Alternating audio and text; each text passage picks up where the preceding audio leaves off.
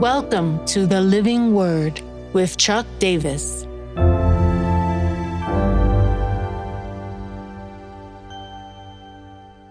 Psalm 122 Corporate Thanks. Psalm 122 I was glad when they said to me, Let us go to the house of the Lord. Our feet have been standing within your gates, O Jerusalem. Jerusalem built as a city that is bound firmly together to which the tribes go up, the tribes of the Lord, as was decreed from Israel. Their thrones for judgment were set, the thrones of the house of David. Pray for the peace of Jerusalem. May they be secure who love you. Peace be within your walls and security within your towers. For my brothers and companions' sake, I will say, Peace be within you. For the sake of the house of the Lord our God, I will seek your good.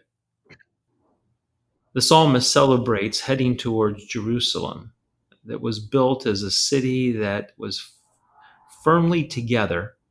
And then this declaration from the psalmist to which the tribes go up, the tribes of the Lord, as was decreed for Israel. Whenever we see the word tribes in the Hebrew scriptures, it's to remind us of the collective identity of the people. Uh, tribes is mentioned here twice, and then Israel. It's saying the same thing.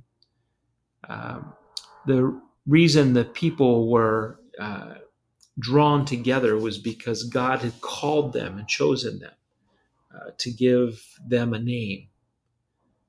And their collective identity was to lead them to a praise and a worship of God that would acknowledge uh, thanksgiving before Him the people, the tribes were to, the tribes of the Lord were to go up to give thanks to him.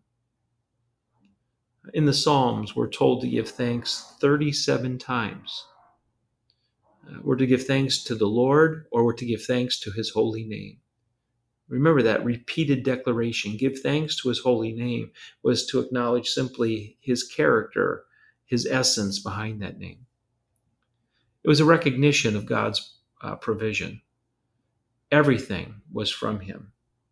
In their original calling, uh, they didn't bring anything to it. The Lord said, says to them, I didn't choose you because you were the most impressive people. And because um, I've chosen you out of the bounty of who I am, my chesed, my loving kindness, and my care for you, uh, everything that comes from me is uh, a gift. Uh, the breath of life that you carry, your ability to enjoy the beauty of this earth, the sense of gaining a, a reality of purpose in life, a reminder that we are bearers of the image of God. Uh, all of these things call us to thanksgiving. You see, the people had been gathered into a nation for a purpose of simply reflecting the bounty of God, uh, to be a, a, a kingly uh, or a priestly kingdom for the glory of God the so what uh, in this declaration is to remind ourselves that we're part of a tribe, uh, that we are part of a people, a people that began with the Hebrew people, the Jewish people, Israel, and the new Jerusalem being uh, released in Jesus and through Jesus that would become a drawing point. Uh, for all of us beyond the Jews to the Gentiles to be a people uh, and there's something that happens, there's value in when we offer corporate thanksgiving, reaffirming uh, what is essential and good for the community, what binds us together. Uh, the now what is an invitation not to wait till Thanksgiving to give thanks, but to uh, have some direct conversations today where you inspire thanksgiving out of others as you celebrate the goodness of God in your life. God, you keep us, your children, in all of our wanderings. Keep us as we make pilgrimage with you, Jesus, to the cross and into resurrection life.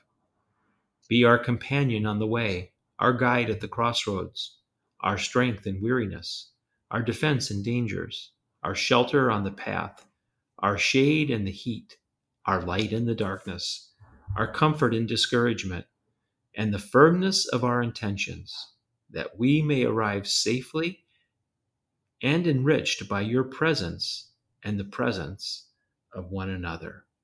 In the mighty name of Jesus, amen.